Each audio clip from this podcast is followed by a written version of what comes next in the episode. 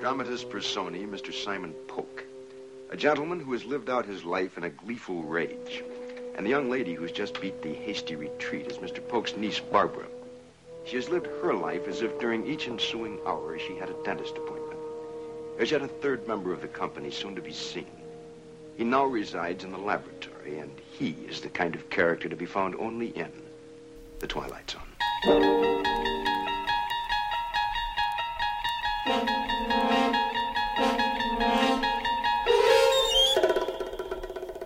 Strefa Mroku to podcast o legendarnym serialu telewizyjnym. To relacja ze wszystkich odcinków oryginalnej serii prowadzonej przez Roda Serlinga. Omawiamy szeroki kontekst i wpływ, jaki wywarł ten serial na cały gatunek fantastyki, horroru i właściwie na całą kulturę.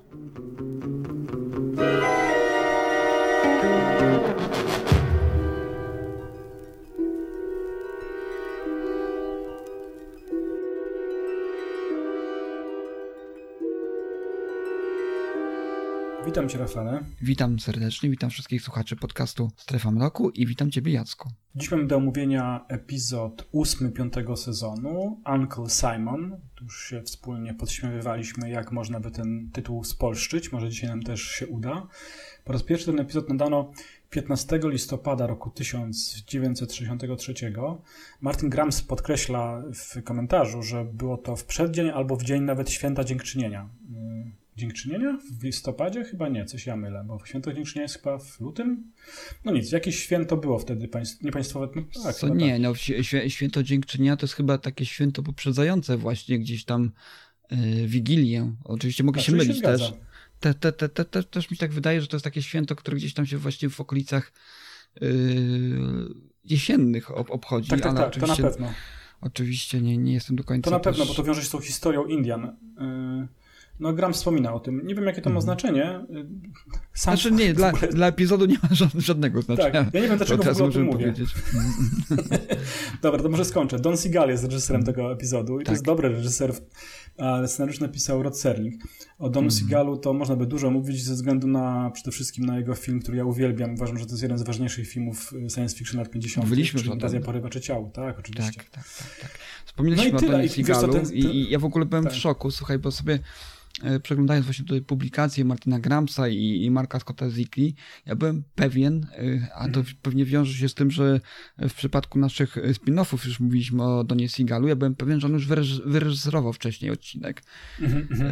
e, Strefy Mroku. Okazuje się, że nie, że, że Uncle Simon to jest, Simon, przepraszam, jest jego pierwszym odcinkiem i w ogóle to jest takie e, dla mnie e, uczucie takiego fałszywego déjà vu, déjà vu podwójne, bo, bo tak jak powiedziałem wcześniej, no myślałem, że Don Seagal już wcześniej coś, coś reży- reżyserował, jeżeli chodzi o Strefę Mroku, natomiast jeżeli chodzi o, o Constance Ford, ja też byłem przekonany, że ona już grała w Strefie Mroku wcześniej i okazuje się, że nie, że tutaj jedna z dwóch głównych postaci, które występują w tym odcinku, y, pojawia się po raz pierwszy w tym, w tym, w tym odcinku. Ja po, po prostu pomy- pomyliłem ją z, aktorką, której teraz nie pamiętam dokładnie nazwiska i, i imienia, która grała wcześniej w Mirror Image. Nie wiem, czy ci się kojarzyła ta twarz również z tą samą Wiesz aktorką. co, mi się ona kojarzyła, jakiś dziwny, dziwny dzisiaj mamy początek naszego nagrania, ale dobrze, może będzie Dziwny. ciekawiej. dziwny jak ten epizod. Mi się ona kojarzyła z tego epizodu, też nie pomnę teraz tytułu, zaraz sobie przypomnę, y, kiedy, kiedy nie zachodzi słońce y, i dwie kobiety Mhm. są w pomieszczeniu. Jest jedna A, młoda tak, taka tak, dziewczyna, tak, tak, tak. a druga jest starsza. Midnight Sun. Midnight Sun, dokładnie ten epizod. I, I myślałem przez moment, że ona grała właśnie w tym epizodzie, bo też mi się tak skojarzyła z tą starszą y, aktorką, że Barbara Polk tam zagrała. Nie Barbara Polk, tylko Konstancja Ford, sorry. Bo Polk Tak, to tak, jest tak. y, postać grana przez nią, ale, ale to też nie ona. Mm, no, tak, ja gdzieś tam przemknęło mi rzeczywiście w czasie tych komentarzy odsłuchiwania, że Don Sigal jest y, po raz pierwszy tu reżyseruje i też tak myślałem sobie, kurde, tak dobre nazwisko, tak znane nazwisko i pojawia się dopiero Mhm. w piątym sezonie i to um- umówmy się, Rafale, to już na samym początku i ostrzegamy naszych słuchaczy, możecie w tym momencie już wyłączyć nasz podcast. No, no nie jest to najlepszy No, epizod Jacku, tutaj będziemy pewnie mieli znowu pewną linię sporu, ponieważ ja e, uważam, Mhm. że to jest bardzo fajny odcinek. E, dramatycznie Super. świetnie nagrany. Słuchaj, oglądałem go dzisiaj rano z, z, z moją e, Basią i po prostu patrząc na ten odcinek mówiłem do niej, kurczę, słuchaj, no dzisiaj już tak aktorzy nie grają. To jest tak mocno mm -hmm. teatralny odcinek, aż mi się mhm. zachciało po prostu iść do teatru. Mówię, musimy chyba sobie zapukować bilety do jakiegoś teatru, bo to jest tak fajny, y, takie miałem wrażenie spektaklu przez większość tego odcinka.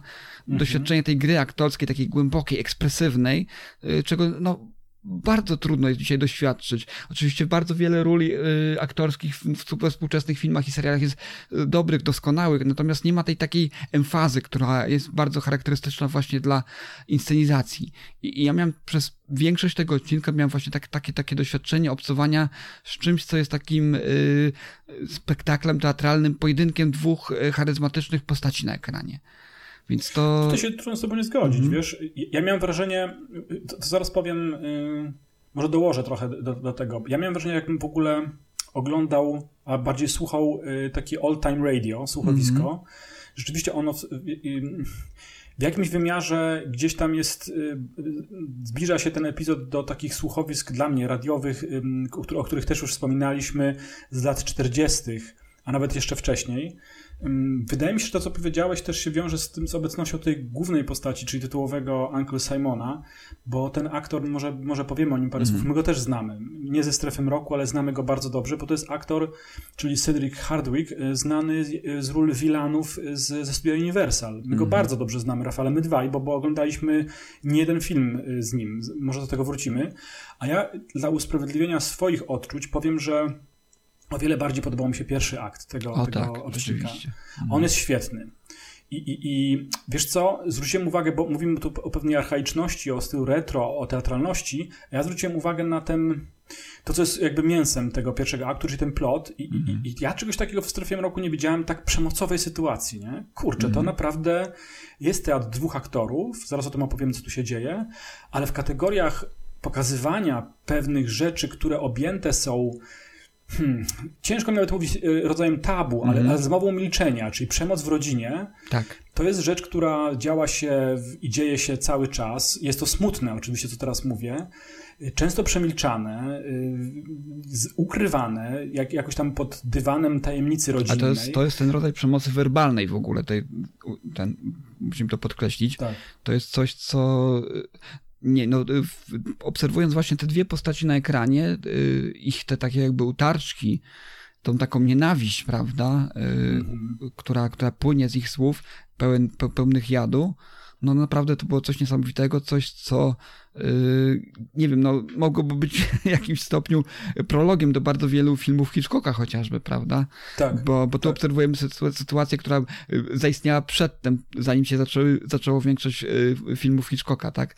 Czyli, czyli to nakręcanie się tej, tej spirali y, nienawiści, prawda? Tej, tej przemocy właśnie werbalnej, psychicznej przemocy, której tutaj, którą tutaj sobie e, nawzajem, można powiedzieć, w dużych dawkach przekazują postaci. No i ta przemoc, która pod koniec tego pierwszego aktu zamienia się z werbalnej na przemoc fizyczną, mm. to też jest bardzo no, smutne, ale też bardzo, bym powiedział, realistyczne, no, no, no, no bo czuć tutaj to napięcie między, między bohaterami i ono przeradza się w coś więcej niż tylko właśnie bardzo mocną, ale jednak tylko przemoc werbalną na samym początku. I ten pierwszy akt ja chwalę. Ja czegoś takiego w takim stopniu tak szczerego, mówiącego o tych wstydliwych tematach, o tych, o tych smutnych tematach, nie wiem jeszcze jak, jakiego synonimu użyć, no groźnych tematach ym, cywilizacyjnych, dotyczących tej najmniejszej wiesz, części społeczeństwa, czyli komórki rodzinnej, ja w strefie mroku nie widziałem. I to mi się bardzo podoba. Gorzej oceniam, do tego też dojdziemy, tą drugą część, która przez to, y, że jest tutaj pewien element, który oczywiście domyślasz się o czym mówię, mnie strasznie przeszkadza w odbieraniu ten epizod na serio.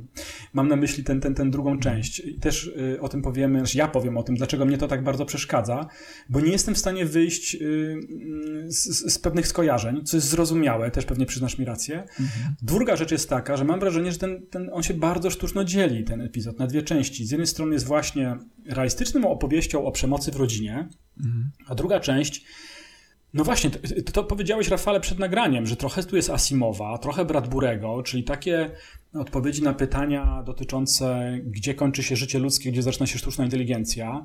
I to jest fajne, to co mówię teraz. Mhm. Tylko, że te dwie części, mam wrażenie, do siebie nie przystają i połączone są dosyć sztucznie. To jest oczywiście y, moja opinia. Mam, mam, nadzieję, że też mi dzisiaj, wiesz, jakby powiesz, jak, jak ty to widzisz i wtedy może ja zmienię zdanie, bo bardzo chętnie. Mam problem po prostu z tym epizodem i to dosyć poważny, powiem ci szczerze. Y mm Wiesz co, ja dużo myślałem nad tym odcinkiem, bo y, oczywiście jest, jest ogromny kontrast, tak? Bo mamy tutaj, y, no, jakby na to nie patrzeć, y, bardzo fajnie, tak jak powiedziałeś, to o, o, to, o czym powiedział Martin Graham w komentarzu, że on odnajduje to, ten odcinek jako naprawdę rdzeń pure Serling, tak? Jakby to napisał właśnie Rod Serling, to jest, to jest, to jest właśnie istota tego, tego, tej jego twórczości dramaturgicznej. Natomiast i później dostajemy oczywiście ten element, no nazwijmy to y, nadprzyrodzony, ewentualnie, no powiedzmy, science fiction, który się pojawia. I ten mhm. element w jakimś, w jakimś stopniu mhm. w pierwszym odbiorze tego odcinka burzy ten, ten, ten, y, to, to napięcie, burzy troszeczkę tą konstrukcję tego e, dramatu. Natomiast kiedy sobie nad tym troszeczkę pomyślałem, wprowadzenie takiej właśnie groteskowej postaci, którą tutaj, y, której tutaj manifestacją jest właśnie y, nie kto inny, ale Robi Robot z zakazanej planety. Y, wydaje mi się, że to jest jakiś taki mm, nie wiem czy zamierzony, ale kiedy, kiedy nad, im dłużej nad tym myślę, tym bardziej wydaje mi się to sensowne, prowadzenie takiej groteski, takiej, takiej karykatury, takiej, takiej właśnie kukły człowieka, z którym będzie musiała się przez resztę swojego życia tak jakby mm, mierzyć e, główna bohaterka, więc z jednej strony jest, jest to karykatura, jest to jakieś takie przekreślenie tej pierwszej warstwy dramaturgicznej, z drugiej strony, jeżeli na to spojrzymy, to jest to też podbicie tego, tego, tego, tego, tego dramatu, tak? Ponieważ no, mamy tutaj taką osobę, która, taką postać, która jest y, wykręcona, jest, jest karykaturalna pod wieloma względami, jest śmieszna, tak? Kiedy na nią spojrzymy, wygląda śmiesznie. Nie tylko współcześnie, patrząc na to, tak, y, z punktu widzenia widza współczesnego, ale też właśnie z perspektywy tej postaci Barbary, która, która po prostu musi z tą postacią się, tą postacią musi żyć. Więc wydaje mi się, że, że, że gdzieś tutaj w tym mhm. wszystkim jest jakiś taki większy zamysł, który sprawia, że mm, ta karykaturalność tej postaci jest też jej siłą, tak na dobrą sprawę. Więc, więc no, można to patrzeć w ten sposób. Ja wiem, dlaczego Jacku ci to przeszkadza, bo to jest takie skręcenie, bardzo ostry skręt w kierunku science fiction i takiego science fiction właśnie z lat 50. Mhm. Natomiast no, im dłużej się nad tym zastanawiam, tym większy dla mnie to ma sens. Wiesz co, możesz mieć rację, dlatego że pamiętajmy, że mamy epizod z roku 63, a Robbie the Robot mhm. pochodzi z filmu Forbidden Planet, który powstał prawie dekadę wcześniej. Bo teraz już nie sprawdzę, ale to jest 50 chyba 6 rok. Na, mhm. pewno, na pewno tam brakuje, nie wiem, dwóch lat, jednego y, roku do y, całej dekady, więc już wtedy, wydaje mi się, w 63 roku, zresztą dużo o tym też mówimy, mówiliśmy w kategoriach strefy mroku i wykraczając daleko poza strefę mroku, że ta różnica tego, co oferuje science fiction w latach 60., jest ogromna. I już wtedy pewnie widzowie, patrząc na tego robota, nawet jeśli go nie pamiętali z Forbidden Planet, czyli Zakazanej Planety, to musieli mieć pewne poczucie tej groteski, o której mówisz. Tutaj sobie z tego zdaję sprawę i to jest bardzo ciekawe, co teraz poruszasz, że, że sam design tego robota mm. uchodził za, za coś groteskowego. To chyba jest najlepsze słowo, właśnie nieśmiesznego, nie takiego ukłonu do, do lat 50., że to ma być y, zabawne, tylko jest tu jakiś rodzaj groteski w tym wszystkim. I, i chyba masz też rację. Groteski hmm. i jednocześnie też grozy, Jacku, bo hmm. spójrzmy na tego robota, on jest, on jest taki, powiedziałbym, wizualnie niewinny, nie? Gdybyśmy na niego spojrzeli, no to jest, to jest, to jest taka postać robo, robocika, jakiegoś takiego jakby zabawki, nawet w pewnym względzie, prawda? Czegoś, co myślimy... Yy, taka mydelniczka. Tak, o, o, czym myślimy, że jest nieszkodliwe, tak? Eksponat, tak na dobrą sprawę, tak? Mebel, o, chociażby, tak? Mm -hmm, coś, co mhm, jest... Mm -hmm, stare radio. Tak, tak, to, tak właśnie, coś, coś w tym stylu, coś, coś, co jest nieszkodliwe i jednocześnie niesie w sobie właśnie ten potencjał grozy, jaki ma w sobie potwór Frankensteina chociażby. Zresztą wydaje mi się, że w, w odcinku jest właśnie nad, nad nadmienione to, że, że Frankenstein, prawda, że, że, że, jest jakiś ukłon w kierunku właśnie powieści tak Mary. Shelley, tak? W jakimś stopniu. Czyli e, tak, y, y, doktor Frankenstein chciał stworzyć człowieka na, na, na podobieństwo, prawda, ludzi, I ten człowiek jakby mm, próbował odnaleźć najlepsze cechy człowieczeństwa, ta, ta, ta, ta istota, którą, którą y, potwór Frankensteina y, reprezentował, jednocześnie no, będąc potworem, czyli musiał się mierzyć z tym właśnie groteskowym wyglądem z jednej strony, z drugiej strony z tym, że ma duszę, prawda, myśli i, i, i przejmuje się właśnie tym, kim jest. Tutaj mamy odwróconą tak jakby kartę, prawda? Mamy istotę, która wygląda groteskowo, ok, ale jednocześnie też ma w sobie najgorsze cechy swojego twórcy, tak? Twórca złośliwie, wiedząc o tym, że y, będzie w ten sposób y, wyczyniał krzywdę swojej opiekunce twórca stworzył potwora takiego, który mają dręczyć do końca życia. To jest właśnie ta przewrotka w tym wszystkim, czyli ten niewinny wygląd, zabawny, groteskowy wygląd w zestawieniu właśnie z tymi najgorszymi cechami, jakie niesie w sobie ludzka natura. Zupełnie dzisiaj zmieniliśmy system. Dzisiaj coś dziwnego się dzieje, bo już zdradziliśmy prawie, że puentę nie? epizodu. No wybaczcie nam słuchacze, ale może tak będzie nam łatwiej też, bo, bo wychodzimy mm. z mhm. założenia rzeczywiście, że dzisiaj się przekonujemy na samym początku, bo ja powiedziałem, że nie jestem fanem tego drugiego aktu i już mi się zaczyna coś w głowie układać. No, dla mnie to był taki pierwszy odcinek w tym sezonie, którym, po którym powiedziałem wow, Aha. no. Wreszcie, hmm. Rot, wreszcie to zrobiłeś w końcu, po, po, tylu, po tylu słabszych odcinkach. Mm, mm. Wiesz co, zanim przejdziemy do streszczenia, ja mam jeszcze jedno skojarzenie. Nie wiem, czy ty kojarzysz, a propos tego, o, o czym teraz y, powiedziałeś, czy ty kojarzysz um, taki film z Harveyem Keitelem i Kirkiem Douglasem, potem Saturn 3? Science fiction. Nie. To jest ciekawy film, znaczy ciekawy, to nie, na wielu poziomach jest nieudany ten film, ale ja na swój sposób też go lubię. I tam, no to nie będę cię psuł zabawy, może kiedyś wrócimy do tego. To jest film z lat mm -hmm. 80., jak dobrze pamiętam i no, opowiada podobną historię. Bo jest, jest to na swój sposób też bardzo teatralny odcinek, y, w którym pojawiają się ludzie i pojawia się robot. I ten robot również przebiera złe cechy swojego demiurga. I, i, i z tego są różne kłopoty. Zastanawiam się teraz, czy nie wzorowano się na tym epizodzie Strefy Mroku, no bo tu się pojawiają te pewne elementy. Mm. Dużo ciekawych rzeczy do Frankensteina też jeszcze wrócimy, bo ja będę miał y, coś do powiedzenia a propos naszego głównego bohatera. Może zacznijmy, zacznijmy, no już zaczęliśmy, jesteśmy po 15 minutach po kwadransie nagrania. Wróćmy do początku, żeby też y, poukładać to wszystko naszym słuchaczom. Mm, ten pierwszy akt rozgrywa się w takim dużym, ogromnym domu, powiedzmy wiktoriańskim czy neoklasycznym, gdzie panem tego domu jest y, podstarzały Mm, no, naukowiec chyba, konstruktor, jeśli konstruktor i naukowiec, no to nawet jeśli amatorski, no to jednak y, coś tam robi w piwnicy. Rzeczywiście jest to takie, taki ukłon do dawnych y, filmów science fiction, czy nawet horrorów, że gdzieś tam w tajemnicy jest jakaś tajemnica ukryta, e, w piwnicy jest ukryta tajemnica. Tym człowiekiem jest właśnie tytułowy Uncle Simon Polk, czyli wujek y, Szymon Polk. Też już właśnie przed nagraniem śmialiśmy się, że, że to jest taki Szymonek. Ma on Szymon 70... Polak. Szymon Polak, dokładnie. Nim, on, on, jest, on jest Szymon Polak. On jest lekko taki niedołężniały, no jest już starszym panem. Opiekuje się nim Barbara, jego chrześnica. E, I jak e, dostajemy informację o samego Serlinga, e, ona to robi już 25 lat, czyli prawie mm. całe swoje dorosłe życie opiekuje się tym wujkiem Polkiem, Polakiem. Mm, on jest niezwykle. Okej, okay, możemy powiedzieć, że starzy ludzie mają tą tendencję, każdy z nas to pewnie w jakiś sposób albo doświadczył, albo jest to wszystko ale przed nami, że starzy ludzie no, potrafią być zgryźliwi, potrafią być nieprzyjemni, nawet potrafią być agresywni. Natomiast mhm. Szymon y, Polk jednak jest człowiekiem, który przekracza pewną granicę, bo nie tylko y, bombarduje Barbarę rozkazami typu musi być czekolada, czekolada do picia dla mm. mnie, czekolada musi być gorąca, nie może być zimna. To możemy powiedzieć, że jest tam gdzieś na granicy przemocy, jaka pojawia się czasami właśnie w tego typu sytuacjach, w relacjach dziadek, wnuk, dorosły wnuk oczywiście, to nie chcę już plątać innych jakichś y, patologicznych sytuacji, czy opiekowanie się mhm. pod koniec życia naszymi rodzicami i tak dalej, i tak dalej. Natomiast mm, ta granica, jeśli, jeśli tu uznamy, że, że, że to jest gdzieś um, nieprzyjemne, ale jednak y, czasami godzimy mhm. się na tego typu sytuacje, bo to są nasi bliscy, których, których pamiętamy jeszcze, że byli dobrymi ludźmi, no to jednak Simon przekracza tą granicę, moim zdaniem, bardzo szybko. No, Widzimy ja, to w serialu. Musimy, to, musimy tu, tu ustalić pewną rzecz.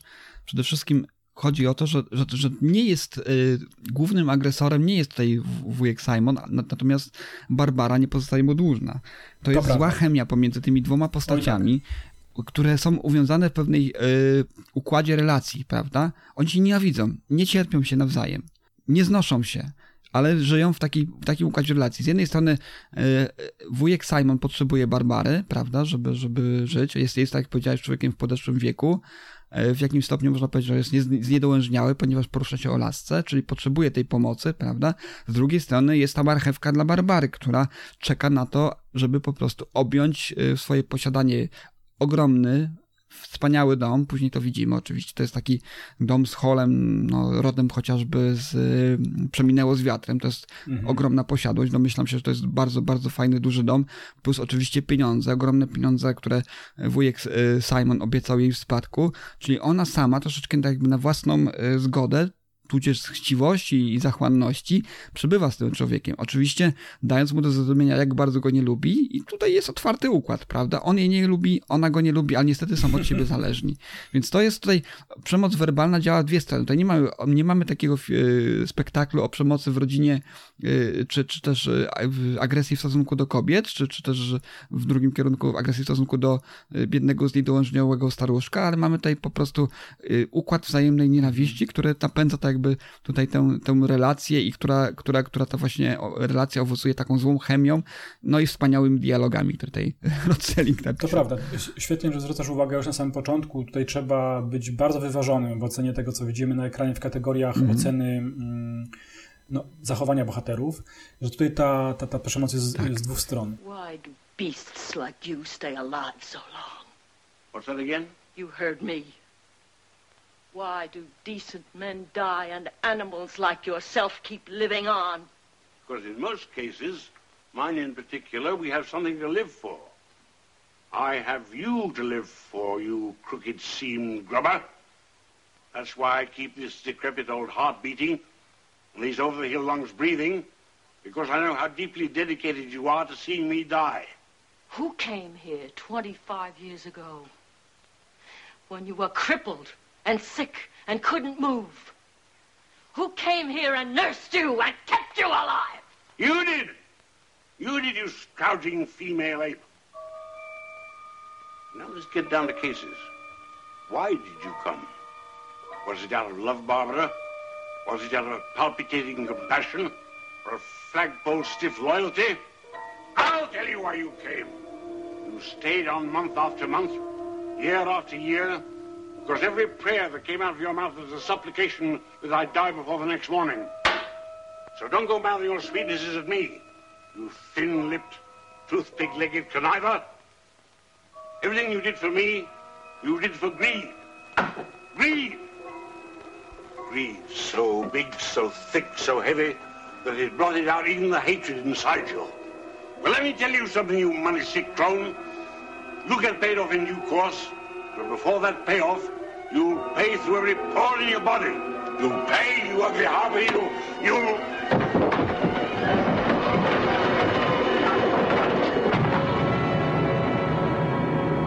Jeśli pozwolisz, ja się na chwilę zatrzymam, bo mówisz o dialogach, mówiliśmy wcześniej troszeczkę o tej teatralności, to ja tutaj muszę powiedzieć, że z bardzo dużym napięciem oglądałem kreację Cedrika Herdwicka. Ja znam tego aktora, my go znamy wspólnie, my analizowaliśmy filmy mm -hmm. z mhm. nim. To jest aktor, który zaspłynął y, z ról wilanów głównie i to jeszcze w latach 30. i 40. dla Studio Universal. Mm, on między mhm. innymi wystąpił przecież w Zemście Niewidzialnego Człowieka, filmie, który my bardzo dobrze znamy. Tam tak. grał tego wilana, bardzo złego, krewnego naszego głównego bohatera. Co ciekawe, pojawia się przecież również w bardzo charakterystycznej roli. Śmieję się, bo, bo ten film trochę też żeśmy takim y, humorem okrasili, żeby się trochę jakoś tam w tym filmie mm, odnaleźć. Mam na myśli niewidzialnego agenta, który dzieje się w II wojnie światowej i tam tak. Cedric Hardwick gra przecież faszystę. I to takiego naprawdę sadystycznego mm. gestapowca. I, i mm, i, I, to nie tylko te role. Ja y, wspomniałeś o Frankensteinie, to ja szybko dodam, że on również y, wystąpił w jednej z odsłon y, o Frankensteinie, w duchu Frankensteina wystąpił Herdwig i zagrał tam rzeczywiście potomka, czy też brata, już też nie pamiętam, bo to oczywiście Universal robiła niesamowite rzeczy w, w tych odsłonach kolejnych. Mhm. Zagrał na pewno krewnego Frankensteina, który to Frankenstein w duchu Frankensteina oczywiście jest zły i ponownie próbuje ożywić potwora.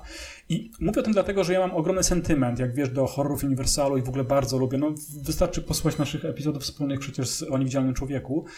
I patrzę na Cedrika Hardwicka w tym odcinku i naprawdę mm, ciężko mi przejść do porządku dziennego nad jego stanem na to, zdrowia. Jaką rolę on odgrywa.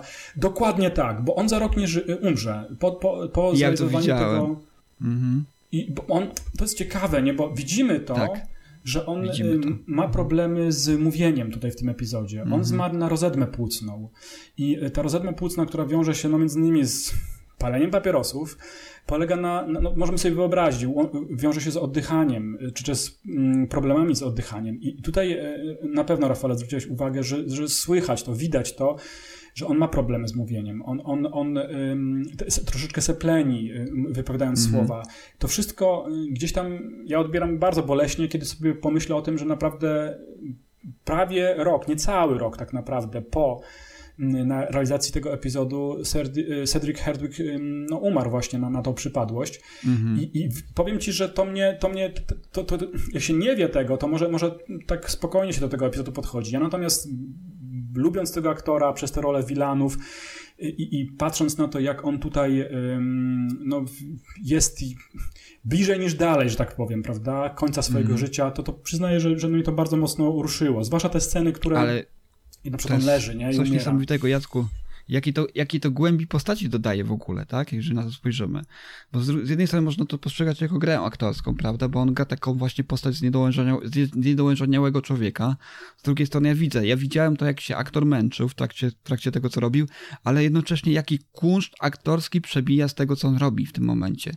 Jaka tam jest fraza u niego. Naprawdę to jest coś niesamowitego. Dlatego na samym początku już naszej, naszej dzisiejszej rozmowy podkreśliłem to, jak bardzo teatralny to jest odcinek. Jaki tu jest tour de force dla aktorant, który, no tak jak powiedziałeś, cierpiał już w tym momencie na chorobę, za rok już nie był y, wśród żywych, tak? Więc to jest coś, coś niesamowitego, kiedy się to obserwuje. Z jednej strony widzi się ten, y, ten ból, prawda?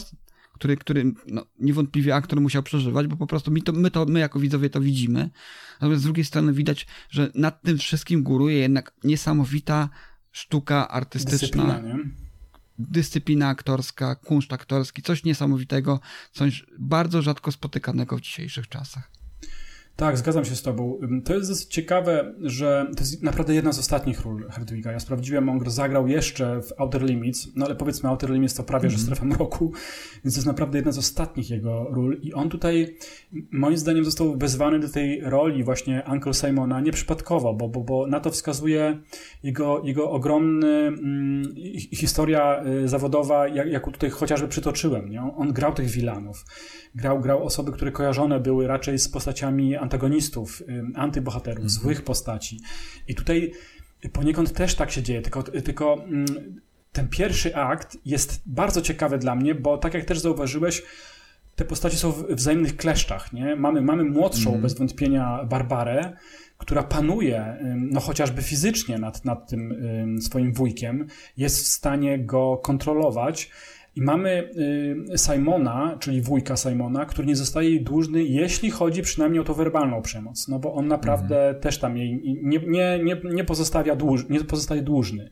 Miałem jeszcze jedno skojarzenie, skojarzenie. zaraz Ci oddam głos Rafale, ale, ale skojarzyły mi się, to też do tego wracamy często, pozdrawiamy znowu Cię Mando, mam kojarzenia mm. z Kingiem, skojarzyło mi się Misery, jego, jego książka, mm. skojarzyło mi się Dolores Claiborne, Kolejna jego książka, gdzie mm, mamy ten motyw opieki osoby jednej nad drugą i ta osoba, która jest zaopiekowana, jest w sytuacji granicznej, sytuacji no, takiej ekstremalnej. W Misery wiadomo, to jest potłuczony pisarz, mocno poturbowany. W Dolores Claiborne, Claiborne dobrze pamiętam, tam się opiekuje mhm. kobieta, mm -hmm. właśnie Dolores, starszą panią również, która jest sadystką również dla niej. Każe jej pamiętam, to dobrze pamiętam, jak, ogląda, jak czytałem tą książkę w dzieciństwie, czy tam w nastolectwie bardziej, jak każe jej wieszać w mroźne dnie prześcieradła na zewnątrz jej aż garbieją palce od tego, a ona obserwuje to, ta starsza pani z okna, no i podśmiewuje się trochę z niej, jakby wie, że, że to powoduje ból u niej i cierpienie, ale jest to taki wzajem, wzajemność właśnie podobnie jak tutaj. Więc mm, wiemy o tym, że King był wiernym ym, oglądaczem, widzem raczej Strefy Mroku i tutaj dziś sobie też, wiesz, połączyłem te, te, te fragmenty tej przemocy z pierwszego mm. aktu z pewnymi elementami, które pojawiają się w prozie Kinga. No ja miałem, ja miałem tutaj takie, tak, tak jak wspomniałem już wcześniej, yy, nieodparte skojarzenia z psychozą, bo to, tu mamy sytuację Też, tak jakby tak, tak, psychozy, prawda? Tylko odwrócone, odwrócone są płci, tak jakby. Więc ta, ta, ta, ten Robi Robot to jest tak naprawdę e, e, matka Normana Batesa, prawda? Jakby, jakby próbować odczytywać ten film w ten sposób. No, tu mamy właśnie tę spiralę, która nakręciła to, co obserwujemy właśnie u, u Hitchcocka, czyli to co, to, co się stało właśnie w przypadku Normana Batesa, bo taką właśnie rolę tutaj pełni Barbara. Ona jest, ona jest po prostu więźniem swoich pewnego rodzaju y, uzależnień, czyli tego, tego dobrobytu, do którego dąży, a z drugiej strony jest też więźniem tej, tej psychicznej przemocy, ofiarą tej psychicznej przemocy, którą, którą na nią wywiera właśnie wujek, wujek Simon. Więc to jest, to jest y, już chociaż pod, tym kątem jest to ciekawy epizod. Gdzieś tam to dziedzictwo y, powieści Roberta Blocha na, na wszystkich ciąży, od, od, y, począwszy od początku lat 60. Dobra, pójdźmy może dalej. Ta, ta przemoc się nakręca dosyć mocno. Mm. Tam Barbara mówi dziwne rzeczy. Mówi, mówi, dziwne rzeczy w kategoriach no, normalności. Mówi, że czekam na dzień, kiedy ty umrzesz, prawda? Mówi do Simona, że będę po prostu jak cię, jak, jak nie wiem, zgaśnie życie w tobie, mm. to ja jak wrócę do domu, to pierwszą rzecz, jaką zrobię, no to otworzę szampana. Nie? Wino, tak. No, tak. Czy wino, no, no, no, no jakiś alkohol. Będę, będę się cieszyć, mówiąc, mówiąc celebrować bardziej. będzie. E, celebrować. I, i, i kurczę, jest to straszne, no, w kategoriach ym, właśnie daleko wykraczającej poza to, co rozumiemy w kategoriach horroru, nie? To, to, to, to jest po prostu jakaś patologia, taka mm. życiowa patologia. Straszne to jest po prostu. Niezależnie, Rafale, nie będziemy tutaj się stawiać w pozycji, wiesz, sędziów i oceniać, kto ma rację w tym sporze, no bo to są, tak jak powiedziałem, trochę tak jak w jakimś starożytnym takim dramacie w mm -hmm. kategoriach anty Antygony, nie? Cholera wie, kto to ma rację, ale, ale te przykrości i te rzeczy, które słychać na ekranie są straszne i, i, i nie jestem w stanie tutaj ocenić, kto ma, kto ma mm, prawo do tego. Nikt nie ma prawa do tego, żeby, żeby zachowywać się i mówić sobie takie rzeczy tak naprawdę, prawda? Natomiast y, następuje coś takiego w pewnym momencie, że dochodzi do tej przemocy już y, fizycznej. Niestety. Jest sytuacja na dole w piwnicy, kiedy widzimy, że Uncle Simon wychodzi ze swojego laboratorium i dochodzi znowu do sprzeczki na schodach, bardzo stromych schodach, które e, prowadzą z piwnicy do no, poziomu zero tego, tego domu. Mhm. No i już nie wchodząc w szczegóły, ale, ale powiedzmy tyle, że no to Barbara mm, też nie chcę tego powiedzieć, broniąc się przed Simonem, bo on się tam zamachuje na nią laską, no ale, ale umówmy się, no to jest niedołężny starszy pan, ale co tu dużo mówić, ona go strąca, prawda, z tych mm -hmm. schodów. Yy, strąca go z tych schodów, on jeszcze żyje, chociaż ma, ojejku, to straszne rzeczy będę teraz mówił, Rafale, naprawdę mnie to boli, jak to muszę mm -hmm. powiedzieć, on ma złamany kręgosłup. Tak. Mm, I, ale żyje, gaśnie to życie, a ona nad nim, jejku, to jest naprawdę straszne, znęca no. się, mówiąc jeszcze, że nie umieraj jeszcze, posłuchaj, co mam ci do powiedzenia, nie? I mówi znowu te straszne rzeczy o tym, jak ona go nienawidzi, jak mhm. bardzo chce, żeby on jeszcze cierpiał, zanim jeszcze zgaśnie w nim te życie, żeby on jeszcze chwilę pocierpiał. Naprawdę, słuchacze, my mamy za sobą epizody halloweenowe, ale ten mhm. epizod naprawdę boli. Boli tak. chyba na jakimś dziwnym poziomie innym, dziwnym nie dziwnym, no, no ludzkim dla, poziomie Dlatego boli. właśnie Graham wspominał o tym, że to jest pure serling, tak? taka, taka jest prawda. No tutaj mamy naprawdę scenę mocną. To, to jest, yy, mimo że to nie ma tam gore, nie ma krwi, to jedna z najbardziej takich, powiedziałbym, y, drastycznych scen, jeżeli chodzi o strefę mroku, y, tę oryginalną. No.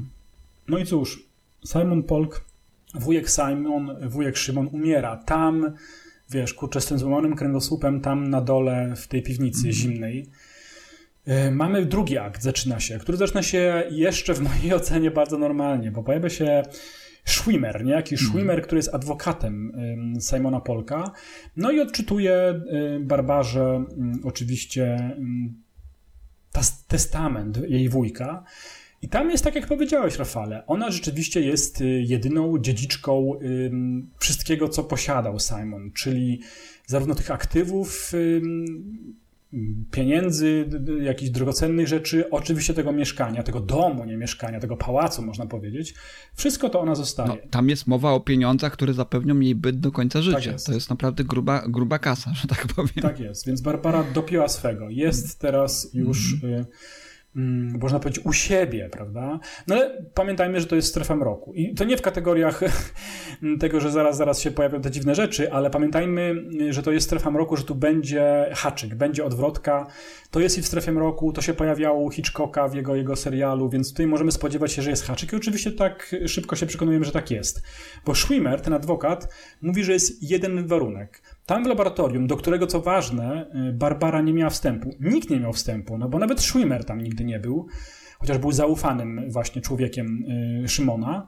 Mm, tam w laboratorium jest coś, o co ma Barbara dbać. Myśmy już zdradzili, więc nie będę też się tutaj bawił w tego typu jakieś suspensy. Tam jest robot. Robot, którego konstruował Uncle Simon. Mm, robot, który wypisz, wymaluj przypomina taką zabawkę, a bardziej właśnie kopię mm. robota z filmu Zakazana Planeta. Oni się tam tak. wspólnie dostają do tego i oglądają tego robota. Tak. To jest, to jest I... robi robot mm. z Zakazanej Planety z, z lekko zmodyfikowanym yy, Głową, korpusem. Tak. tak. To, to, tak, to jest coś tak, tam... tak. Mhm. Jedna z jego kolejnych ról y, wcześniejszych, prawda, bo robi robot wystąpił no, w masie innych filmów z tego okresu i późniejszego okresu. Tutaj troszeczkę zrekomponowano właśnie ten jego, jego wygląd, y, żeby wyglądał troszeczkę groźniej, wydaje mi się. Natomiast, y, no, jakby na to nie patrzeć, mimo tego całego wydźwięku dramaturgicznego, jaki ma ten w sobie, niesie w sobie ten odcinek, za który, no, ja, ja go tak cenię, to było najdroższe posunięcie w tej realizatorskie w tym odcinku. Czyli dla mnie generalnie ja wiem, że, że, to Jacko troszeczkę raziło na początku, pewnie to dlatego y, taki duży kontrast pomiędzy odbiorem tego pierwszego aktu a drugiego. Y, tam by się też fajnie sprawdził chociażby człowiek pomalowany, nie wiem, srebrną farbą, tak jak wielki elektronik z pana Klexa i byłby, byłby dużo, dużo lepszy i pewnie by ten odcinek y, to by się lepiej spodobał. Natomiast no tutaj wybrano taką właśnie drogę realizatorską, drogę, drogę, drogę mm, kre, kre, kreacyjną, że, że, że, że właśnie zastosowano tej Robiego robota, który tak na dobrą sprawę pożar gro e, budżetu na ten odcinek. Tak, tak, to tak. To dość prawda. ciekawe. To prawda, to prawda, że to jest naj, najdroższa część y, y, składowa tego odcinka, jeśli chodzi o produkcję, to mhm. prawda. Mm, no cóż, no słuchaj, oni jak widzą tego robota i Schwimmer i Barbara jest równie zdziwiona jak ja, kiedy go zobaczyłem. Chociaż oczywiście kpię sobie, bo ja już znałem ten epizod wcześniej mm. i też przypominając sobie, wiedziałem, że zaraz się no, pojawi. To jest jedna z ikonicznych znaczy... tych y, tak, tak, tak, tak. tak y, rzeczy, które, które jeżeli mówimy o strefie mroku, to gdzieś tam na pewno wyskoczy y, słuchaczom naszym, tutaj, gdyby chcieli sobie wpisać w Google strefa mroku, to wyskoczy im taki obrazek w którymś miejscu właśnie właśnie z, z kadru właśnie z wujka, wujka Szymona. No i cóż, ona ma dbać o tego robota. Robot... Mm, Aha, mało tego, Schwimmer, tym, i to jest już trochę też, nie trochę, to jest też przemocowe w tym testamencie takie sformułowanie, mm -hmm. że Schwimmer się będzie co tydzień pojawiał. Y, a po to ma się pojawiać mm. Schwimmer, adwokat ym, wujka, żeby sprawdzać, jak ona dba o tego robota. Ma po prostu o niego tak. dbać. Jemu się ma nie stać krzywda, ma funkcjonować, ona ma, nie wiem, czy tam tego nie poznajemy, ale może ma jakąś, wiesz, skróconą instrukcję, jakby coś się działo. Ale kurczę, tutaj pojawia mi się taki zgrzyt, to znaczy, może nie zgrzyt, wczułem się w y, Barbarę, no ona staje się znowu dosyć szybko no, w jakiś sposób unieruchomiona w tym domu. Nie może tak, sobie pozwolić na niewolnicą swobodę. ponownie, niewolnicą tak? tego robota. Mm -hmm. No bo nawet pojawia się taka scena, kiedy ona chce gdzieś wyjść, jest odmalowana, jest pięknie ubrana i y, wychodzi z domu, a ten robot mówi do niej, gdzie idziesz? Dzisiaj przecież przychodzi do nas pan Schwimmer pan Schwimmer będzie starał się tutaj zobaczyć, czy wszystko dobrze gra i jak ciebie nie będzie, no to nie będzie... No, no, sam fakt, że ona wychodzi w momencie, kiedy Schwimmer się pojawia, oznacza, że nie tylko jej jest brak szacunku wobec całej sytuacji, ale że nie spełnia pewnie tych warunków, które są zawarte w testamencie. Więc taka sytuacja również się pojawia. Ale chyba istotniejsze jest też to, oprócz tego, że Barbara no, pff, wyzywa tego robota, nazywa go rzeczywiście Frankensteinem, w ogóle parodiuje jego e, mowę, no bo on mówi w ten charakterystyczny sposób, jak mówiły mm. maszyny w latach 50., 60., więc ona też próbuje go, jak to się mówi po polsku, małpować jego mowę. Mm, ale chyba istotniejsze jest to, i tutaj, Rafale, też musisz mi pomóc, bo ja do końca nie jestem pewien, czy dobrze to interpretuję. Mm, coś zaczyna dziać się jeszcze dziwniejszego. Otóż w pewnym momencie dosyć szybko robot zaczyna mówić frazami wujka mhm. Szymona, a potem nawet mówi jego głosem. I ja teraz nie wiem, czy to jest głos w głowie Barbary, ten, ten wujka Szymona, czy rzeczywiście maszyna, która mówi na samym początku, że potrzebuje ileś tam godzin, żeby do końca zacząć funkcjonować, bo mhm. musi się troszeczkę rozruszać, że tak powiem. Czy ta maszyna rzeczywiście zaczyna coraz bardziej w zachowaniu, w mowie i w uczynkach przypominać Szymona? Tak, tutaj znowu wchodzimy w taką hitchcockowską troszeczkę sferę. No, no rzeczywiście tutaj mm, możliwości interpretacji jest kilka, tak, tak na dobrą sprawę. Y, zresztą, znaczy ja bardziej się przychylam tej bardziej przyziemnej interpretacji, nie, nie tej bardziej psychoanalitycznej, do, do, do której ty nawiązałeś.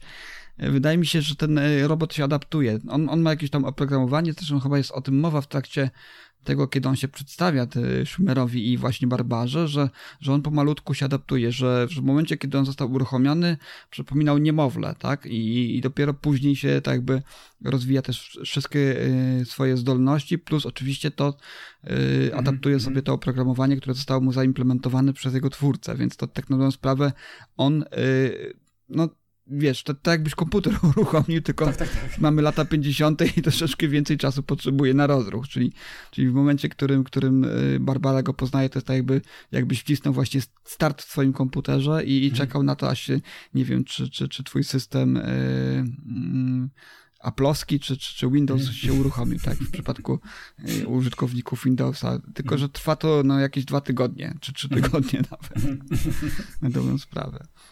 No dobra, y, tak, y, to, to, to jest dla mnie jasne. A y, myślisz właśnie, że to rozruszanie systemu to zmierza właśnie do tego, że tam wgrane jest niejako świadomość wujka Szymona? No w jakimś tak stopniu tak. Wydaje mhm. mi się, że tak, że, że, że ta złośliwość i przewrotność właśnie Simona prowadzi do tego właśnie, że stworzył taką maszynę, która ma dręczyć do końca życia właśnie swoją obecnością i, i tym, że musi się opiekować nim Barbara, prawda? Wydaje mi się, że to jest wszystko zaplanowane od samego mm -hmm. początku. Zresztą na samym, widzimy w to w momencie, kiedy, kiedy, kiedy obserwujemy jeszcze y, wujka Szymona in persona, który, który, który właśnie widać, że szykuje coś przewrotnego, coś, coś, co ma pognębić Barbarę nawet w momencie, kiedy, kiedy jego już nie będzie na świecie. Zresztą jest bardzo taka fajna scena, kiedy Barbara się odwraca i, i właśnie e, wujek Szymon się uśmiecha tak pod nosem, e, jakby coś knuł. Więc tak na dobrą sprawę wydaje mi się, że, że to wszystko zostało w umiejętny sposób mhm. tutaj przez e, samego twórcę tego, tego nowoczesnego Frankensteina za, za, mhm. zaplanowane wcześniej. Kurczę, teraz w ogóle przyszło mi do głowy, że to może być jakaś taka uspółcześniona wersja y, któregoś zapowiadania Edgara Allana Poe, które zostało przeniesione mm. zresztą i omówione przez nas opowieści niesamowite, że tam również z zagrobu pojawia się no, jakaś mm. ręka sprawiedliwości, która, która ma dokonać y, Nemezis. Y, jest, jest, jest to jakaś mm. kasandryczna taka opowieść, nie? że po prostu ona się, ona się musi wydarzyć i tutaj rzeczywiście tak jest coś podobnego w, w tym epizodzie. Tak, Jacku, to jest prawda, to jest, to jest tak, tak, tak, tak jak już powtarzaliśmy, powtarzam już po chyba, nie wiem, trzeci w trakcie naszej dzisiejszej rozmowy, to jest e, Serling w czystej postaci. On bierze po prostu z y, kanonu science fiction, fantazy to, co najlepsze, mhm. dodaje do tego oczywiście taką bardzo y, współczesną warstwę dramaturgiczną i tworzy z tego takie, powiedzmy, y, historie, które i mają i troszeczkę przestraszyć i, i, i rozbawić, a jednocześnie też o dużej, dużej głębi właśnie, jeżeli chodzi o ten pokład emocji, które, które mm -hmm. sobie ten odcinek niesie. To jest, to jest sernik, to po prostu jest sernik. Dlatego właśnie tak się cieszę, że wreszcie w tym naszym mm. ostatnim sezonie Strefy Mroku, który omawiamy, mamy serlinga takiego, jaki kiedyś był. Hmm. Dochodzi do y, kolejnej fajnej sytuacji, fajnej w kategoriach filmowych oczywiście, nie, nie, nie ludzkich, ani nie mm. oceniając tych bohaterów. Takie déjà vu jest w pewnym momencie, bo znowu mm. widzimy sytuację, kiedy robot y, stoi w miejscu, w piwnicy, gdzie stał wujek i widzimy naszą y, bohaterkę Barbarę, która stoi na schodach. To jest, to jest ta sama sytuacja, tylko że już bez wujka, a z jego, powiedzmy, alter ego mechanicznym. I dochodzi również y, między nimi do y, najpierw werbalnej przemocy. Oni prawie że powtarzają te rzeczy, które mówili wcześniej. No przynajmniej maszyna mówi podobne rzeczy. I to, i to daje właśnie ten, ten jakiś, jakiś traumatyczny impuls w kierunku Barbary, która nie jest w stanie się powstrzymać i powtarza powtarza to samo, co zrobiła z wujkiem. Ona, ona strąca tego robota, który, który spada i rozwala sobie nogę. I ja na początku w ogóle myślałem, jak sobie teraz przypominam ten epizod, że, że ten robot nie będzie mógł y, funkcjonować, ale to znaczy, że ona go całkowicie zepsuła, a wiemy z czym to się wiąże. Natomiast ona jest chyba bardziej przewrotna niż nam się wydawało na samym początku. I tak jak też zauważyłeś, y, że Barbara bardzo dba o swoje interesy i bardzo chce mieć to wszystko, co, na co zasłużyła według jej mniemania. Mam na myśli to całe dziedzictwo wujka Szymona, ponieważ ona uszkadza tego robota, ale go naprawia. Mm, naprawia mu tą nogę, tak, że on potrafi się poruszać, ale co ciekawe, porusza się mm, i tu jest to dopełnienie tego déjà vu, porusza się tak jak wujek Szymon wcześniej, czyli y, kuśtykając o lasce. I kiedy odwiedza ich y, Schwimmer, Schwimmer, który nie zdaje sobie sprawy, bo pewnie Barbara wymyśliła jakąś bajeczkę, że to Barbara go zniszczyła, Ciekawe swoją drogą, dlaczego robot nie wyjawia tej informacji Schwimmerowi. Natomiast y, Schwimmer mówi, no przykro mi, że on się przewrócił i że sobie stłukł nogę. I odchodzi, y, mówiąc, y, a nawet jeśli nie mówiąc, no to w domyśle mamy tą informację, że do zobaczenia Barbaro za tydzień.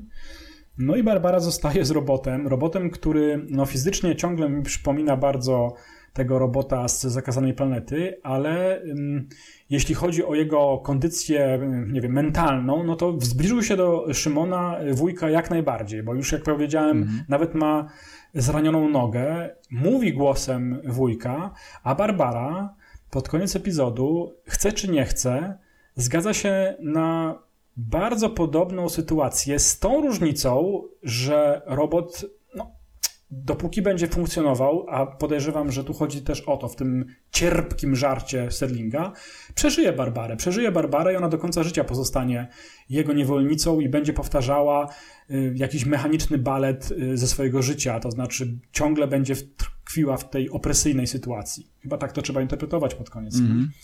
Tak. took those keys off the desk. Give them back to me.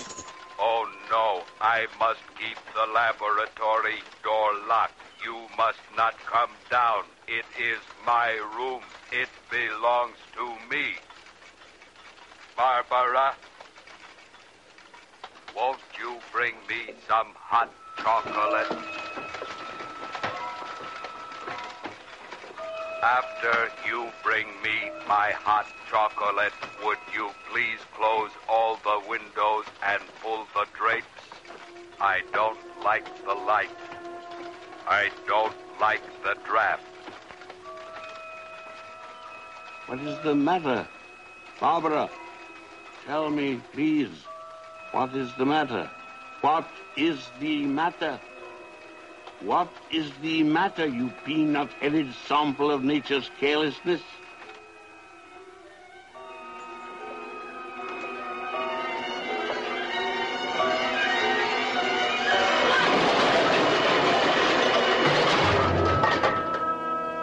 Barbara. Barbara. Help me. Help me.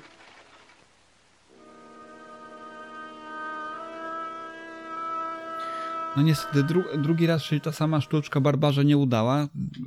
Próbując strącić robota ze schodów, okazało się, że to na takie rzeczy robot jest uodporniony ze, ze względu na swoją budowę, prawda, i konstrukcję. Y, natomiast no, podobała mi się ta końcówka. Naprawdę y, jest przewrotna i wydaje mi się, że bardzo dużo mówiliśmy właśnie o takiej przemocy werbalnej pomiędzy postaciami w tym odcinku i, i bardzo mi się podobało to, że tutaj sernik nie stopniuje. To nie jest jednostronna przemoc, tak? Bo Barbara, e, jak na to nie patrzeć, ona sobie troszeczkę zasłużyła na to, tak? Nie musiała no. się trzymać tego domu. Powiedziałaby nie, nie chcę, te, nie chcę tych no tak. pieniędzy, nie chcę tego domu, mogę się wyprowadzić, mogę zacząć żyć życiem, tak? Prawdziwym swoim własnym życiem, swoim, y, czerpać radość z tego, co mam, y, żyć po prostu jak wolna osoba. Ale nie, ona się godzi na tą niewolę jakby samorzutnie, tak? To, to, to nie jest nic. To nie jest, to nie jest nic, do czego by ją ktoś zmuszał. Ona nie jest przypięta kajdankami do tego robota. Wcześniej była przypięta do biurka wujka Szymona kajdankami. Mogła dawno odejść, a jednak jednocześnie to, to jest troszkę taki substytut tych wszystkich ludzi, którzy pracują w pracach, których nienawidzą, nie? Na dobrą sprawę, bo przynoszą im jakieś korzyści, tak? Pracuję, mam pieniądze z tego, z tego powodu, ale nienawidzę tej pracy. No i jakoś takie, taki syndrom troszeczkę sztokholmski w tym wszystkim, wszystkim tkwi. Więc tutaj jest to bardzo ciekawy odcinek, chociażby z, z tego punktu widzenia jeżeli, jeżeli patrzymy na niego właśnie od tej, od, od, pod tym kątem psychologicznym, tej, takiej, naszej takiej prywatnej psychoanalizy, jakby, na to, mhm. jakby, to, jakby to można było nazwać, nie? Natomiast no, z drugiej strony no, jest też, też ma w sobie spory potencjał takiej, takiego, takiej, takiej e, sztuki filmowej, którą się fajnie ogląda, bo to pojedynek aktorów y, na scenie zawsze jest fajny, tak? A tu mamy dwie, dwie postaci, które, które się szczerze nienawidzą. To w, pier w pierwszym akcie jest zwłaszcza uwypuklone i to bardzo fajnie wypada. Ob, oboje aktorów, zwłaszcza, zwłaszcza, y, zwłaszcza Hardwick, który no, musiał tu forsować troszeczkę w swojej roli, wypada znamienicie. Naprawdę to jest coś niesamowitego, jeżeli chodzi o to. Co oni zrobili z tym skryptem, który tutaj dla nich tak fajnie napisał Rod Sterling, to jest coś niesamowitego, moim zdaniem. Hmm. Coś się z tobą zgodzę. Ja, ja ciągle nie mogę hmm. przestać myśleć o tym anturażu drugiego aktu związanego z tym jednym propem, jakim jest robot. Nie jestem hmm. w stanie. Jakoś mi się w ogóle... Ja lubię te kontrasty. Lubię, że widzę robota w takim właśnie pomieszczeniu ala wiktoriańskim, ale gdzieś nie jestem w stanie połączyć tego y, biednego Szymona z konstruktorem robota z zakazanej planety. Jako, jakoś nie, mhm. nie będę w stanie chyba przestać myśleć w ten sposób. I Cedric Hardwick mi się bardziej kojarzy właśnie z tymi gotyckimi horrorami. Być może Fajnie by było tu zobaczyć coś, coś mniej um, kojarzącego się z latami 50.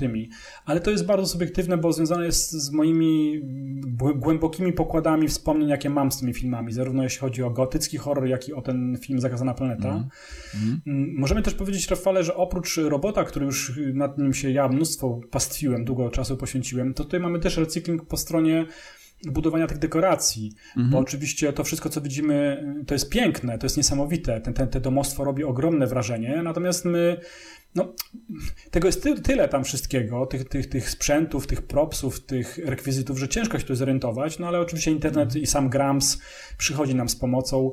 Mamy tutaj odpowiedniki y, przestawiania y, takiego patchworku y, dekoracji z różnych innych odcinków. No, ja na pewno zapamiętałem miniatur, że tutaj się pojawia część mm, tak. dekoracji z tego epizodu, ale to tak. na pewno nie jest mhm. wszystko. tak, Jacku, to prawda, to, to, to oczywiście recykling y, y, robi robot. Oczywiście tutaj możemy podkreślić, że swoją chyba karierę filmową skończył dopiero pod koniec lat 60. Y, chyba ostatni jego występ w 67 roku był. Tutaj jest jego, jeden chyba z jego pierwszych po, po zakazanej planecie występów. Oczywiście troszeczkę mu ubranko zmieniona, tak mówiliśmy wcześniej, ale, ale nadal to jest robi robot. Natomiast tutaj ciekawostką taką, która tutaj jest związana z tym odcinkiem, czyli wracamy do papierosów znowu. Jacku, American Tobacco znowu mm. tu się upomniało, ponieważ tak y, tutaj informowaliśmy naszych słuchaczy wcześniej, każdy taki odcinek y, kręcony właśnie w latach 50. musiał również zyskać akceptację sponsorów. Głównym sponsorem Strefy Mroku w tym okresie właśnie była firma produkująca papierosy, inne wyroby tytoniowe, American Tobacco, która bardzo oburzyła się na pewną scenę, w której właśnie Barbara rzuca popielniczką tak, właśnie popielniczka tej wzbudziła największe kontrowersje. Ogromny list wystosowano z tego powodu.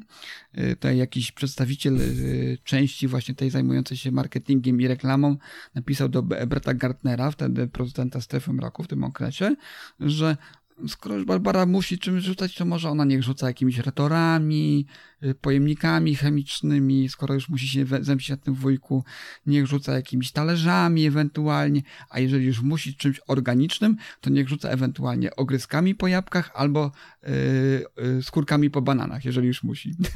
więc, więc tutaj taki, taki był ze strony właśnie sponsora odzew, żeby się oczywiście palenie papierosów, tudzież yy, pozostałości po papierosach nie kojarzyły z czymś negatywnym. Natomiast tutaj oczywiście Brett Gardner odpowiedział, że to niestety nie zostanie usunięte, ponieważ e, cechą natury właśnie wujka Szymona było to, żeby pewne elementy jego przyzwyczajeń zostały przeniesione właśnie na tę część, której się Barbara na nim mści. Czyli to było nieodzowny dla Roda Sellinga, oczywiście producentów mm. tego serialu, mm. nieodzowny element scenariusza, którego nie można było pominąć i niestety American Tobacco musiało się w tym momencie yy, przełknąć tą grudę, którą miał w gardle i obejrzeć ten odcinek i oczywiście nadal sponsorować strefę mroku. Warto dodać, że nie wiem, czy to uspokoiło producentów, sponsorów, ale oczywiście pod koniec epizodu, kiedy jest Rod Selling nas zaprasza na kolejny epizod, on ma w ręce papierosa. Nie wiem, czy tego konkretną markę, ale podejrzewam, że to jest ta marka, że musiał już trzymać tego papierosa, ale ma oczywiście w ręce papierosa. To jest kolejny ten, to co mówisz ty Rafale, jak, jak to, to, to, ten mój epilog do tego, to jest kolejny przykład na to, jak telewizja się zmieniła i w ogóle jak nasze postrzeganie co, mm, nie wiemy tego na dobrą sprawę, wiesz, bo mo, może współcześnie również wiesz, sponsorzy A no tak, no umieszczający tak. jakiś product placement też mają jakieś takie, wiesz, y, być Wpływ. może też y, sami twórcy filmów, czy też osoby odpowiedzialne za, za ten cały, za te, te wszystkie właśnie kwestie związane z tym, z tym y, lokowaniem produktu w dużo bardziej umiejętny sposób. Oni mhm. umieją już to obchodzić po prostu po swojej stronie, po stronie właśnie twórców filmu, niż, niż pogotowym produkcie, kiedy, kiedy właśnie jakiś tutaj y, sponsor zastrzega sobie jakieś y, kwestie związane z, z, konkretną sceną w filmie, nie? To, to też, też jest ciekawe. Tak, tak, ja miałem na myśli, że papierosy jakby już nie są, nie są reklamowane. Tak, nie na papierosy oczywiście nie, nie, nie. Już nie można. Alkohol oczywiście się pojawia, natomiast papierosy już, już mniej. tak. No i tak, nie wiem, czy coś, coś jeszcze, Rafale, chciałbyś opowiedzieć o tym epizodzie? No myślę, że to już wszystko. No, dla mnie jest to jeden z lepszych odcinków tego sezonu. Myślę, że to jest mój mocny pretendent do tej, do tej czołówki, kiedy będziemy robili Mhm. podsumowanie. Naprawdę bardzo, bardzo, bardzo fajny epizod. Yy, wydaje mi się, że groteskowość tej postaci, robiego robota w jakiś sposób tutaj jest uzasadniona, powiedziałbym. Natomiast to widziałbym ten odcinek jako taki właśnie pojedynek dwóch y, postaci, pojedynek dwóch aktorów, którzy, którzy no tutaj forsują y, te, te, swoje role wzajemnie się nienawidzących osób i byłoby to, to równie fajne. Natomiast no, nie byłaby to strefa mroku, prawda, gdybyśmy nie mieli tego elementu Mhm. y, nadprzyrodzonego, elementu science fiction, prawda, więc tutaj zadziałało to w jakimś stopniu, natomiast no, tak, tak jak w twoim przypadku mogło to budzić pewnego rodzaju zastrzeżenia. Zastrzeżenia związane z, z kojarzeniami, a nie kontrowersje związane z tym, że ta postać tutaj jest Mhm. niepotrzebna, po prostu. Miałem pewne skojarzenia. Natomiast ja, tak jak jeśli miałbym podsumować, to bardzo, bardzo cenię sobie tutaj pojawienie się, no przede wszystkim to, to o czym powiedziałem, aktora, który, który wciela się w główną postać, czyli Cedrika Hardwicka. Uwielbiam tego aktora i cieszę się, że tak w sposób gorzki, ale możemy go jakoś pożegnać również w epizodzie Strefy Mroku. Gorzkim, no bo wspominaliśmy o tej, o tej jego chorobie i śmierci. Bardzo dobry jest ten pierwszy akt. Ym, I, I tyle, no tyle, co mogę powiedzieć na temat tego epizodu. Ym, Na koniec, y, jeśli pozwolisz, to za radą Serlinga zaprosimy naszych słuchaczy do kolejnego epizodu Strefy Mroku. To oczywiście Probe 7 Over and Out, out, przepraszam, czy jeszcze raz Probe 7 Over and Out. W reżyserii super tytuł, w reżyserii Super Teda tytuł. Posta. I ja tak zachodzę w głowę, skąd znam Teda Posta i Mm, on wyreżyserował, jak dobrze pamiętam, w podziemiach Planety Małp, więc znowu będziemy mieli połączenie z O, tak. mm, cyklem, który Dawian dawno temu omawialiśmy w Strefie Mroku, poza strefą. Poznamy tego reżysera. Mm, No chyba tak, jeszcze dobrze liczę, przed tym, zanim y, Ted Post wyreżyserował w podziemiach Planety Małp. No ale tym się zajmiemy, tak, bo to jest sześć- 70 rok Mhm. przecież, więc 7 lat później. I tym epizodem zajmiemy się następnym razem. Jeszcze raz sobie powtórzę. Probe 7, over and out. Tak jest. Copy that. I tyle. Mm, Super, bardzo Ci dziękuję, Rafale. Mroczny był ten epizod. Nawet się nie spodziewałem, że tak mnie mocno on uderzy. Myśmy skończyli, tak jak też podkreśliłem, Halloweenowy cykl i tam było momentami bardziej zabawnie niż dzisiaj przez moment, przynajmniej podczas opisania epizodu Uncle Simon. Naprawdę nie spodziewałem się tego, że, że będzie tak. No ale tak, ja tak ja bywa. muszę sobie co najmniej jeszcze jeden raz obejrzeć wujka Szymona. Tam jest taka ekspresja aktorska, że po prostu no... Och. Od tej, od tej perspektywy, już nie, nie, nie, skupia, nie skupiając się na fabule, nie skupiając się na dialogach, ale po prostu obserwując to, co się dzieje y, z ekspresją y, aktorów. Y, Oboje są niesamowici pod tym względem tego, co robią na ekranie. Także chociażby Mhm. dlatego, dlatego doświadczenia tego właśnie kunsztu aktorskiego płynącego z ekranu warto ten odcinek obejrzeć. Kurczę, swoją drogą też fajne jest to, co powiedziałeś, Rafale, na temat y, tej teatralności, że mm, nie wiem, czy były takie próby, ale rzeczywiście Mhm. przenieść ten epizod lub kilka innych epizodów i połączyć go w rodzaj takiej opowieści y, na deski teatru, to byłoby dosyć ciekawe. Zrobić adaptację. No domyślam się, że, że byli już tacy, którzy próbowali. Zważy- Zważywszy na to, że Strefa Mroku y, już, już się pojawiała właśnie na deskach teatru i ludzie oczywiście brali te odcinki bardziej popularne, chociażby Hijack się Mhm. pojawił kiedyś na, na deskach teatru. To jest jeden z tych odcinków właśnie, które znakomicie by się sprawdziły w takiej właśnie inscenizacji na scenach właśnie jakiegoś y, teatru. To się też tobą Zwłaszcza tam nie, niewiele, niewiele trzeba, prawda? Jeżeli chodzi o rekwizyty, niewiele trzeba, jeżeli chodzi o, o kreacje aktorskie, tam trzy postacie, cztery postacie maksymalnie i, i naprawdę można super sztukę z tego zrobić. Mhm, mhm. Tak, tak, tu się zgadzam z tobą. Naprawdę fajnie by się to oglądało, dos- dosyć ciekawe. Mhm. Tak, w kategoriach y, jakiejś inscenizacji teatralnej. No dobra, super. To jeszcze raz bardzo Ci dziękuję, Rafale, za nagranie i oczywiście słyszymy się wkrótce z Strefiem Roku. Dziękuję również i do usłyszenia. Do usłyszenia. What does it take to make you move, you bovine crab? I'll fix it for you now. You'll fix it for me now. What? I'll fix it for you now. Uncle.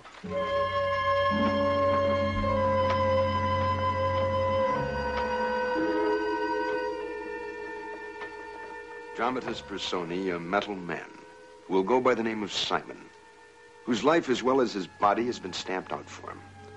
And the woman who tends to him, the Lady Barbara, who's discovered belatedly that all bad things don't come to an end, and that once a bed is made, it's quite necessary that you sleep in it. Tonight's uncomfortable little exercise in avarice and automatons from The Twilight Zone.